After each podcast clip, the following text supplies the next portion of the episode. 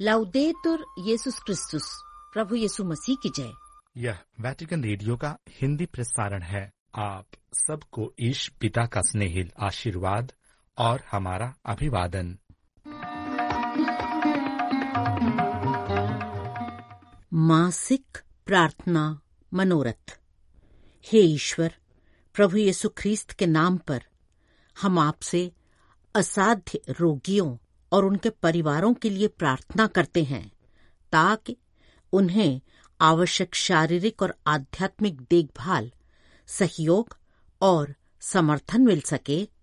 आमीन। नमस्कार श्रोताओं, आज के कार्यक्रम में प्रस्तुत है देवदूत प्रार्थना के पूर्व दिया गया संत पापा फ्रांसिस का संदेश, भक्ति गीत एवं समाचार। कार्यक्रम प्रस्तुता हैं सिस्टर उषा मनोरमा तिरकी एवं सिस्टर अनुग्रह मिंज। वैटिकन स्थित संत पेट्रुस महागिरजाघर के प्रांगण में रविवार 4 फरवरी को पोप फ्रांसिस ने भक्त समुदाय के साथ देवदूत प्रार्थना का पाठ किया जिसके पूर्व उन्होंने विश्वासियों को संबोधित कर कहा Cari fratelli e sorelle, buongiorno.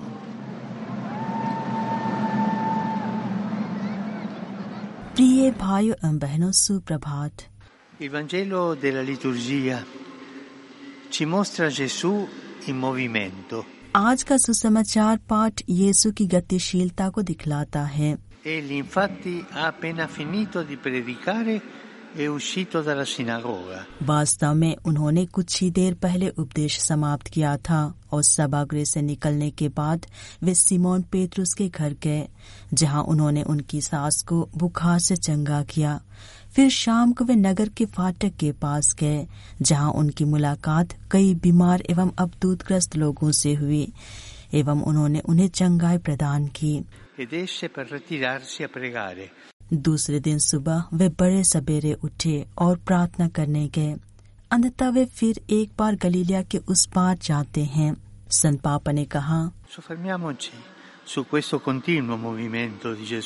आइए हम यीशु के इस निरंतर चलने पर गौर करें, जो हमें ईश्वर के बारे में कुछ महत्वपूर्ण बात बतलाता है, और साथ ही हमारे विश्वास पर कुछ प्रश्नों के द्वारा हमें चुनौती देता है।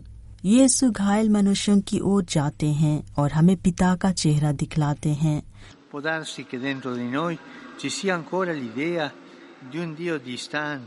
ऐसा हो सकता है कि हमारे भीतर अभी भी एक ऐसे ईश्वर का विचार हो, जो दूर रहने वाले, ठंडे और हमारे प्रति उदासीन रहते हैं। इसके विपरीत सुसमाचार हमें दिखलाता है कि सभागृह में शिक्षा देने के बाद ये सुबह जाते हैं। ताकि जो शिक्षा वे देते हैं, वह लोगों तक पहुँच सके, उन्हें छू सके और चंगा कर सके। ऐसा करते हुए वे प्रकट करते हैं कि ईश्वर कोई बेलगाव मालिक नहीं है, जो ऊपर से बोलते हों, बल्कि इसके विपरीत वे एक पिता हैं। प्रेम से परिपूर्ण, जो हमें अपने करीब लाते, जो हमारे घरों में आते, हमें बचाना और मुक्त करना चाहते हैं, और हमें शारीरिक एवं मानसिक रूप से हर प्रकार की बीमारी से चंगा करना चाहते हैं। दिन भर व्यस्त रहने के बाद यीशु हर चीज़ एवं हर एक व्यक्ति को पिता के दिल में लाने के लिए प्रार्थना करने जाते हैं, और प्रार्थना उन्हें एक बार फिर अपने भाइयों के पास लौटने की शक्ति देती है। संत पापा ने कहा यीशु का निरंतर चलना हमें चुनौती देता है। हम अपने आप से पूछें, क्या हमने ईश्वर के चेहरे को करुणावान पिता के रूप में देखा है? या क्या हम ठंडे और दूर रहने वाले ईश्वर पर विश्वास करते और उनकी घोषणा करते हैं? क्या विश्वास हम में गतिशीलता की बेचैनी पैदा करता है? या क्या यह एक आंतरिक संतुष्टि है जो हमें शांत करती है? क्या हम केवल शांति महसूस करने के लिए प्रार्थना करते हैं? या जिस वचन को हम सुनते और प्रचार करते हैं, वह हमें यीशु की तरह दूसरों के पास जाने और ईश्वर के सांत्वना फैलाने के लिए प्रेरित करता है। अतः आइए हम यीशु की यात्रा को देखें और अपने आप को याद दिलाएँ कि हमारा पहला आध्यात्मिक कर्तव्य है उस ईश्वर का त्याग करना। जिन्हें हम जानते हैं, और हर दिन को उस ईश्वर के लिए परिवर्तित करना, जिनको यीशु हमें प्रेम एवं करुणा के पिता के रूप में सुसमाचार में प्रस्तुत करते हैं। और जब हम पिता के सच्चे चेहरे को देख पाते हैं, तब हमारा विश्वास मज़बूत होता है। तब हम सिर्फ़ साकृष्टि ख्रिस्ते या पार्लर ख्रिस्ते नहीं रह जाते, बल्कि हम ईश्वर की आशा और उपचार के वाहक बनने के लिए बुलाए गए महसूस करते हैं। तब संत पापा ने माता मरियम से प्रार्थना करने का आह्वान करते हुए कहा cammino, ci अति निष्कलंक माता मरियम चलने वाली नारी हमें अपने आप से बाहर निकलने एवं प्रभु की घोषणा करने तथा उनका साक्ष्य देने में मदद करे। इतना कहने के बाद संत पापा ने भक्त समुदाय के साथ देवदूत प्रार्थना का पाठ किया तथा सभी को अपना प्रेरित आशीर्वाद दिया। Et concepit et Spiritus Sancto. Ave Maria, gratia plena, Dominus tecum, benedicta tui mulieribus et benedictus fructus ventris tui, Iesus. Benedicat vos, omnipotens Deus, Pater, et Filius, et Spiritus Sanctus. Amen. देवदूत प्रार्थना के उपरांत संत पापा ने विश्वासों का अभिवादन किया चंद्र कैलेंडर के अनुसार नव वर्ष मनाने वाले एशिया एवं विश्व के सभी लोगों को नए साल की शुभकामनाएँ देते हुए उन्होंने कहा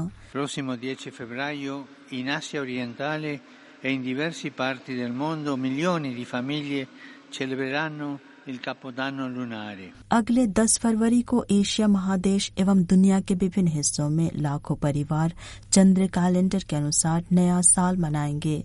मेरी हार्दिक शुभकामनाएँ उन तक पहुँचे।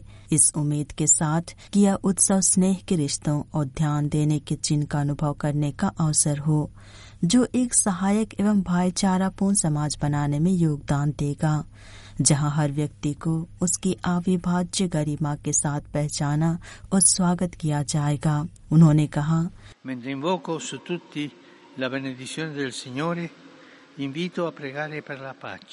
मैं हर किसी पर प्रभु के आशीर्वाद का आह्वान करता हूँ। मैं आपको शांति के लिए प्रार्थना करने हेतु आमंत्रित करता हूँ जिसके लिए दुनिया लंबे समय से तरस रही है और जो आज पहले से कहीं अधिक कई स्थानों पर खतरे में है। या कुछ लोगों की नहीं बल्कि पूरे मानव परिवार की ज़िम्मेदारी है। आइए हम सब करुणा एवं साहस के भाव के साथ इसके निर्माण में सहयोग करें। उसके बाद संत पापा ने युद्ध से पीड़ित लोगों की याद की। उन्होंने कहा. और हम युद्ध से पीड़ित लोगों के लिए प्रार्थना करते हैं खासकर यूक्रेन फिलिस्तीन और इसराइल में। चार फरवरी को इटली में जीवन दिवस मनाया गया जिसकी विषय वस्तु थी जीवन की शक्ति हमें विस्मित करती है। संत पापा ने कहा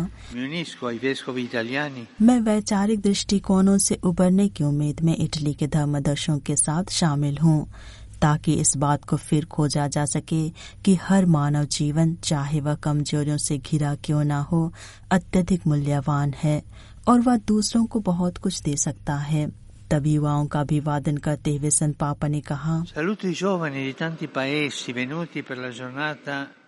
मैं विभिन्न देशों के उन युवाओं का अभिवादन करता हूँ जो मानव तस्करी के खिलाफ विश्व प्रार्थना एवं चिंतन दिवस के लिए एकत्रित हैं, जिसको 8 फरवरी को सूडान के संत जोसफिन बकीता की स्मृति में मनाया जाएगा जो एक युवती के रूप में गुलाम थी दुर्भाग्य से आज भी कई भाई बहनों को झूठे वादों से धोखा दिया जाता है और फिर शोषण एवं दुर्व्यवहार का शिकार होना पड़ता है। आइए हम मानव तस्करी की सब दुखद वैश्विक घटनाओं का सामना करने के लिए एकजुट हों। संत पापा ने मध्य ज़िले में लगी विनाशकारी आग से मौत के शिकार और घायलों के लिए भी प्रार्थना की। तत्पश्चात उन्होंने रोम, इटली एवं विश्व के विभिन्न हिस्सों से आए सभी तीर्थयात्रियों एवं पर्यटकों का अभिवादन किया। संत पापा ने कहा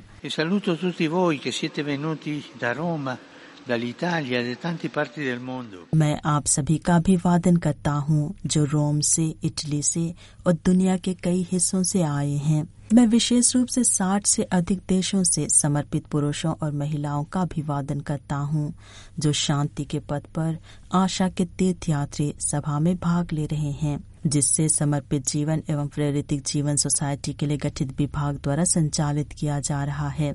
और अंत में अपने लिए प्रार्थना का आग्रह करते हुए संत पापा ने सभी को शुभ रविवार की मंगल कामनाएँ अर्पित की।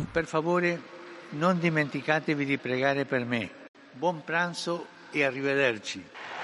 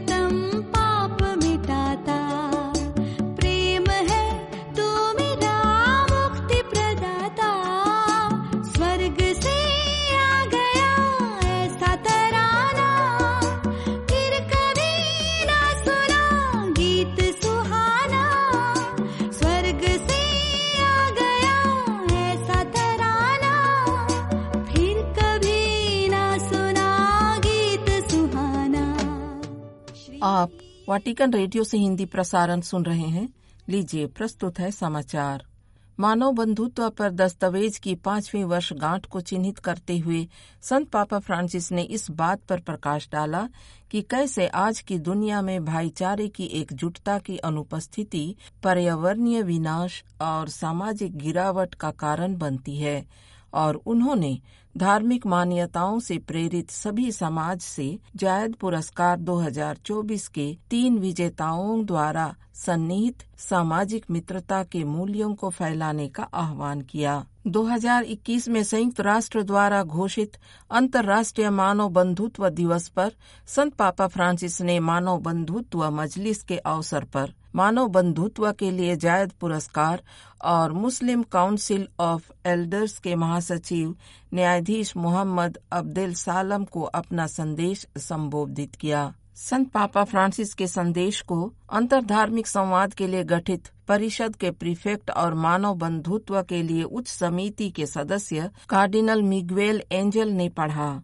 संत पापा ने भाईचारे और सामाजिक मूल्यों को बढ़ावा देने के उद्देश्य से की गई पहल के महत्वपूर्ण समर्थन के लिए अल अजहर के ग्रैंड इमाम अहमद अल तैयब और संयुक्त अरब अमीरात के राष्ट्रपति Sheikh Mohammed bin Zayed Al Nahyan के प्रति अपना आभार दोहराया। सामाजिक भाईचारा इस सच्चाई पर आधारित है कि सभी मनुष्य न केवल समान बनाए गए हैं, बल्कि आंतरिक रूप से भाइयों और बहनों के रूप में जुड़े हुए हैं और स्वर्गीय पिता की संतान है। इसके बाद उन्होंने जायद पुरस्कार के पाँचवें संस्करण के तीन विजेताओं, इंडोनेशियाई संगठन नहद लातुल उल्मा और मुहम्मदिया मिश्र के हृदय सर्जन श्री मागदी याकूब और चिल्ली की सिस्टर नेली लियोन को बधाई दी। संत पापा फ्रांसिस जिस नए और उज्जवल वैश्विक समुदाय की इच्छा रखते हैं, उसकी विशेषता उन मूल्यों से है जिन्हें हम इस वर्ष के पुरस्कार विजेताओं के विभिन्न प्रयासों में प्रकट होते देखते हैं। इनमें उन लोगों के लिए सहिष्णु प्रेम, गरीबों और बीमारों के लिए वास्तविक देखभाल, विशेष रूप से बच्चे और कैदियों के पुनर्वास और समाज में उनके पुनर्एकीकरण में सहायता करने की इच्छा शामिल है। उन्होंने कहा, सभी पुरस्कार विजेताओं ने अपने अपने विशिष्ट तरीकों से अधिक सामाजिक एकजुटता और भाईचारे वाले प्रेम के मार्ग पर महत्वपूर्ण प्रकाश डाला है। अबू धाबी दस्तावेज़ पर हस्ताक्षर की पांचवी वर्षगांठ के स्मारक कार्यक्रम सोमवार 5 फरवरी को अबू धाबी में संस्थापक स्मारक में तीन विजेताओं को मानव बंधुत्व के लिए जायद पुरस्कार 2024 प्रदान करने के साथ समाप्त होगा। पुरस्कार समारोह अबू धाबी में शाम सात बजे और इटली में शाम चार बजे स्थानीय टेलीविज़न चैनलों और वाटिकन न्यूज़ के अंतर्राष्ट्रीय यूट्यूब चैनल द्वारा भी प्रसारित किया जाएगा। उधर संत पापा फ्रांसिस ने यहूदी ख्रिस्तीय संवाद के धर्मशास्त्री कर्मा बेन जोहानन को इसराइल में मेरे यहूदी भाइयों और बहनों से संबोधित एक पत्र भेजा और सभी को पवित्र भूमि में शांति के लिए काम करने हेतु आमंत्रित किया। मेरा दिल आपके करीब है, पवित्र भूमि के लिए, इसमें रहने वाले सभी लोगों के लिए, इसराइल और फिलिस्तीनियों के लिए मैं प्रार्थना करता हूँ कि शांति की इच्छा सभी में प्रबल हो। मैं चाहता हूँ कि आप सभी जाने कि आप मेरे दिल के करीब और कलीसिया के करीब हैं। कर्मा बेन जोहानन को संबोधित पत्र में संत पापा फ्रांसिस ने उक्त बात लिखी। यहूदी ईसाई संवाद के धर्मशास्त्री हाल के हफ्तों में संत पापा से की गई एक अपील के प्रवर्तकों में से थे, जिस पर लगभग चार सौ रबियों और विद्वानों ने हस्ताक्षर किए थे, जिसमें सात अक्टूबर की त्रासदी के बाद यहूदी ख्रिस्तीय मित्रता को मज़बूत करने का आह्वान किया गया था। हम उस विश्वास और दोस्ती की भावना के लिए बहुत आभारी हैं जिसके साथ संत पापा और उनके साथ पूरी कलीसिया ने हमारे कैथलिक और यहूदी समुदायों को एकजुट करने वाले विशेष रिश्ते की पुष्टि करने की मांग की है। ये इसराइल धर्मशास्त्री द्वारा संत पापा के पत्र के लिए ईमानदारी से सराहना के शब्द थे, जो शनिवार को यरूशलेम में अल सलवातोरे रोमानो को व्यक्त किए गए थे। दो फरवरी को लिखे अपने पत्र में संत पापा ने याद दिलाया कि पवित्र भूमि दुर्भाग्य से उस उथल पुथल से अछूती नहीं है जिसने दुनिया को जकड़ लिया है। और टुकड़े टुकड़े विश्व युद्ध का गठन करता है, जो व्यापक आशंका और दर्द पैदा कर रहा है।